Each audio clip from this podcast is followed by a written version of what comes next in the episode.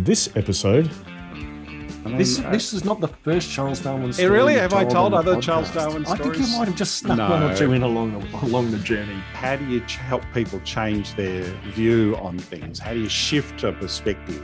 And that's really what the Darwin strategy is. Yeah, so having many arrows in your in your quiver. You want them to feel that they can stand in front of of a, a group and tell a story and know and feel really confident. I think there's a da- little bit of a danger in that sort of story. It's all early data driven Yep. approach, isn't it? Yeah. Yeah. Welcome to Anecdotally Speaking, a podcast to help you build your business story repertoire. Hi, everybody. I'm Shawn Callahan. And hey everybody, I'm Mark Schenk.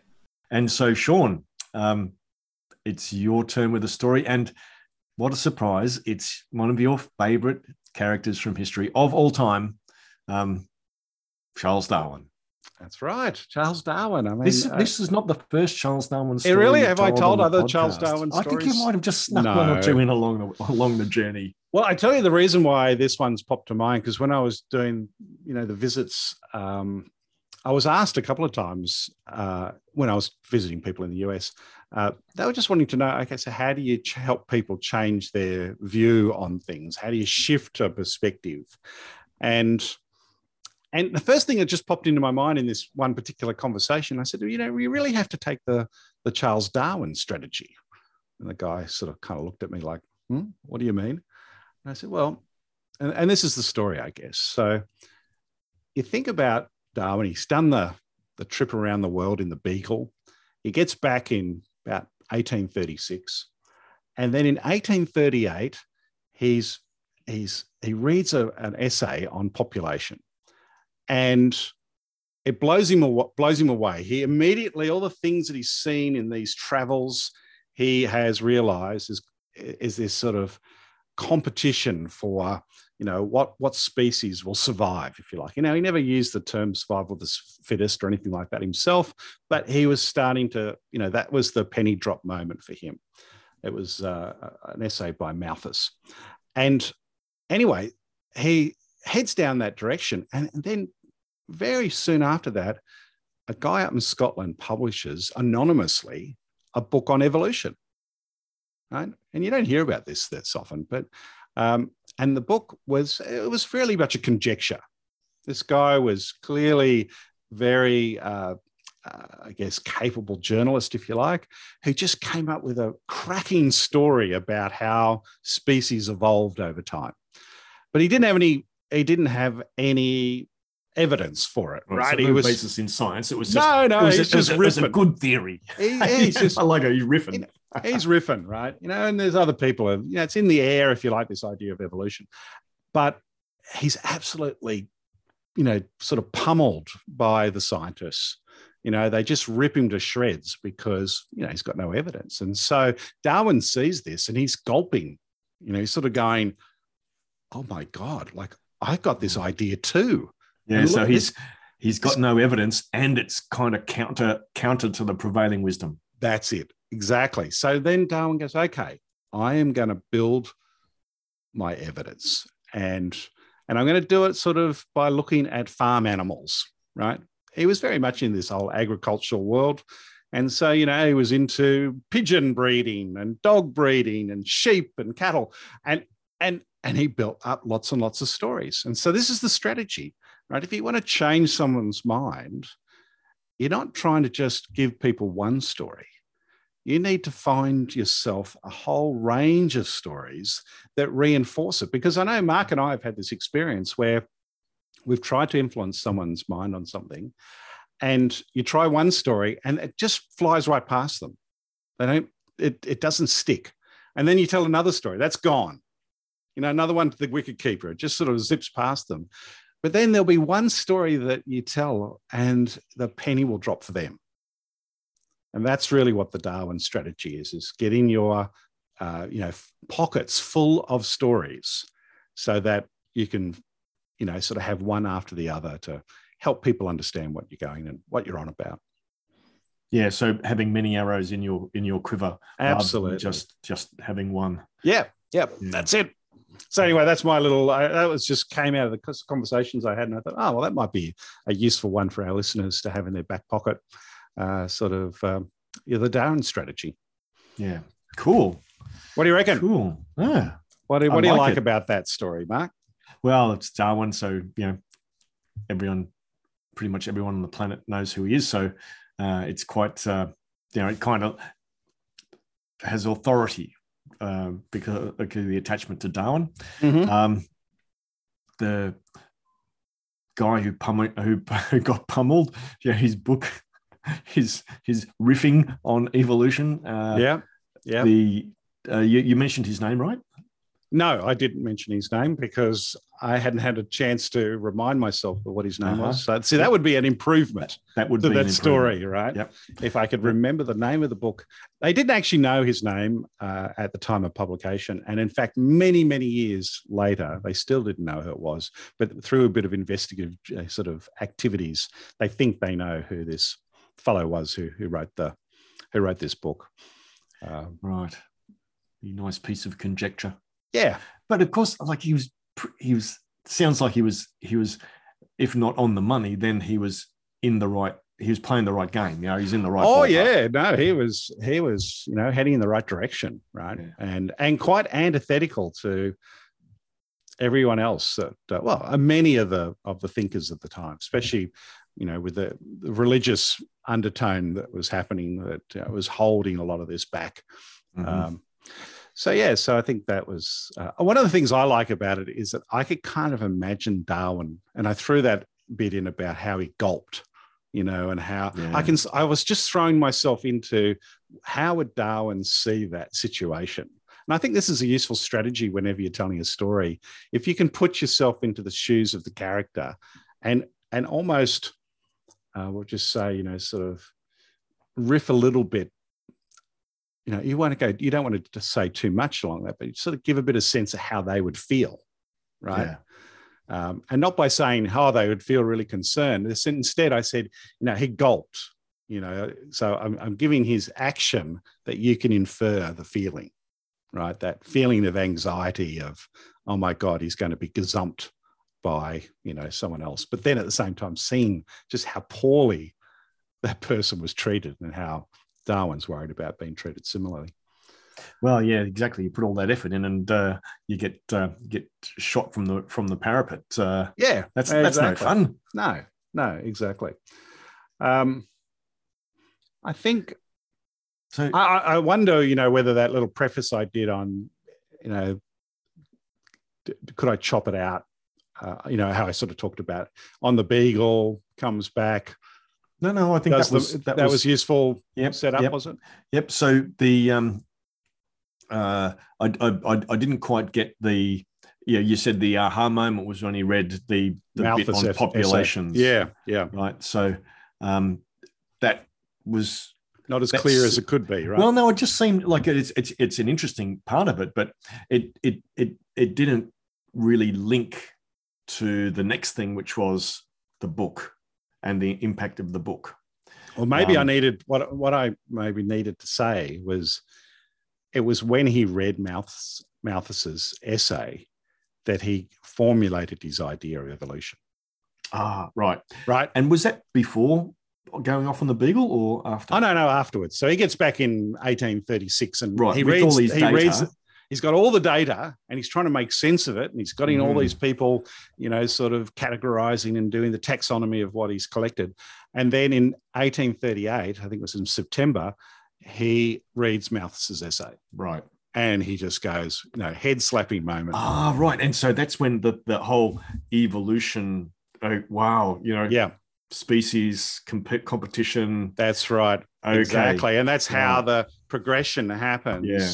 Because cool. you know So so that actually does make sense. Um, oh yeah I mean, in my gotta- mind it made a lot of Yeah. sense but yeah i just Of- needed to make it of course clearer. you're you know like you're a total aficionado on on all things darwin so like in you've kind of got that link very clear in your head um just probably needed you know for numpties like me um just to draw that Mm, um Yeah. draw the line a little a little thicker clearer yeah yeah um, so one of the things that i thought could really uh uh amp that up yeah would be one of the stories that he told You know, right. So yes, yes, exactly. you know, what is Yeah. one of the examples that he used? Now, of course, it might be long and involved and difficult to tell. You know, like as in a story within a story, and that Yeah. can.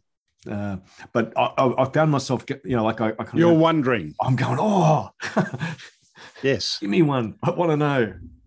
the sort of story that, and I, I, I'll I'll have to go back and have a look specifically, but the sort of story that it would be, it would be along the lines of how a farmer uh, really wanted to breed uh, a, a pigeon of a certain look and feel. And they did by doing these activities. And over only three generations, they saw this massive change from, you know, the plumage color from, you know, sort of a white to a, a totally brown color in Speckled just Jim. yeah, that's right. In, in three generations or something like that. Yeah. That would that's the sort of story uh, that that would have been told in the book, right? Cool. And I really, I think that something like that, Yeah.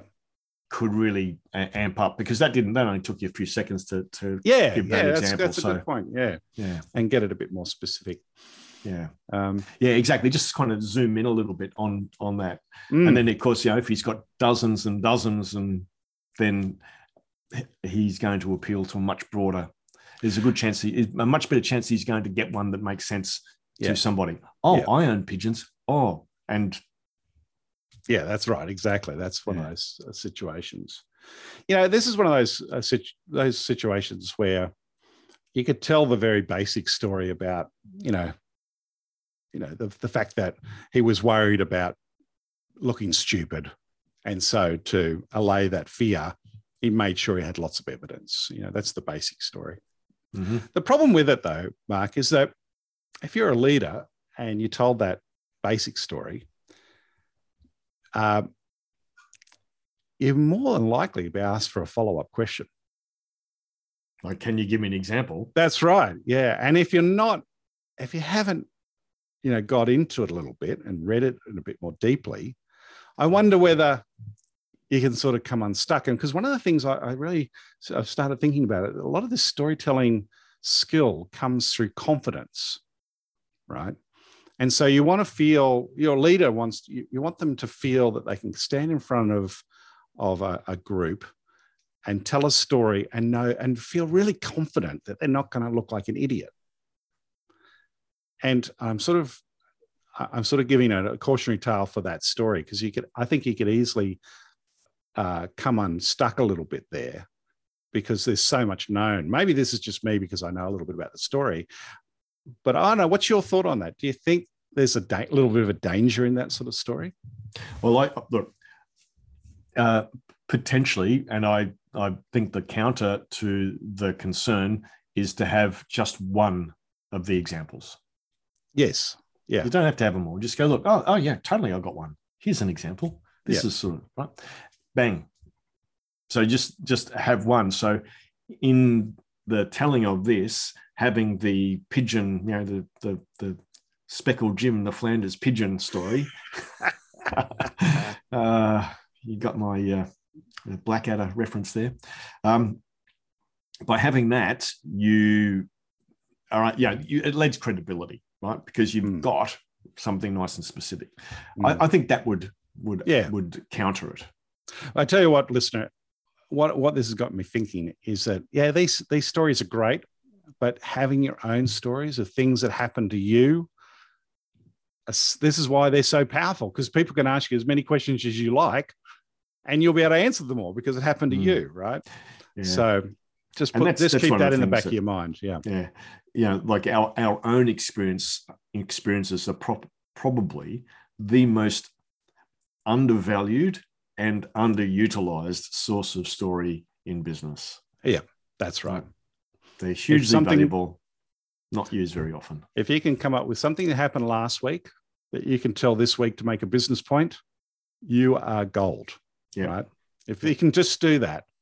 If you like these stories that we share on our on this podcast, is almost like the icing on the cake type stories. If you can pull out one of these and, and land it in a presentation, you know, you, you've taken it to the next level. But the level below is just your own experience, right? Yeah. Um, cool. Um, point. Where would we use this story? Oh well, if you're trying to change minds, so Yeah. you know, change management, appli- you know, a situation where um, you've got, well, you know that there's stakeholders who've got uh, uh, vastly different views. Well, you just have a bunch of examples uh, in your back pocket. The Darwin strategy. I tell you, there'd be certain audiences that would be drawn into this much better than others, right? So if you're working in a science organization, man, this would Oh, be this- this, would be a good one to to have, right? Um, but if you're working with a, I don't know, maybe a group of financial folk, maybe this may not work as well. So I think there's that sort of thing to consider as well. Um, you might have to try it out a little bit. Yeah, I, exactly. Always being uh, aware of the audience and, and is the story relevant to that audience, and would it make the point that you're hoping to make with it to that audience? Yeah. So uh, look, I, I- think it would because Darwin is such a relatable character, Yes. Yes. but it definitely would have more impact in a in a in a kind of a science Science related organization. Yeah. yeah. Yeah. Or en- maybe engineers would be another good target. Yeah, so audience. so I mean, like most organisations these days, kind of put up their hand and go, "Yeah, we're data driven or or whatever." Yeah. So Yeah, it's know, sort of so a, maybe it's like early have- data. It's all early data driven Yep. approach, isn't it? Yeah. Yeah. Okay. Good.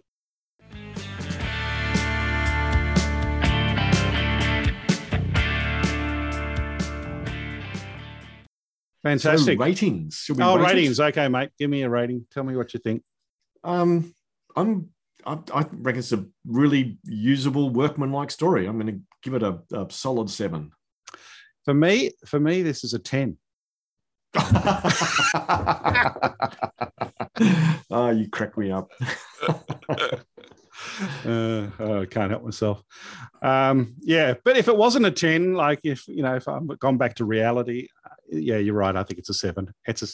I'd like to make this a better story. This is me off the top of my head, just riffing, if you like. I'd like to uh, think about what we could do to make this a better story. Yeah, that- I, I think it's got I- elements of good. yeah, story. it's. I think that that story is like you know, we get one of the team to dig that story, and and really flesh it out, and come up with more of those examples. And I,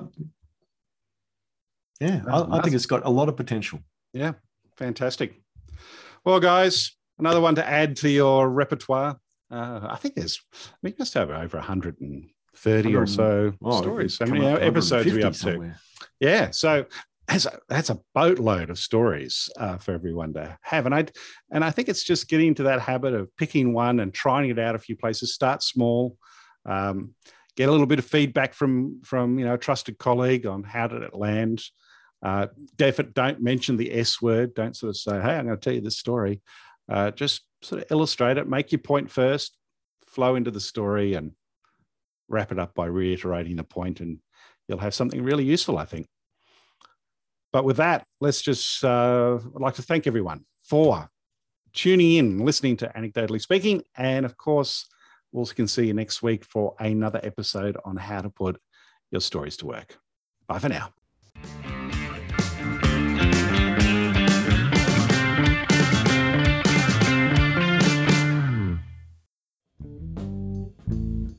Anecdotally Speaking was engineered by Dave Stokes from Author to Audio.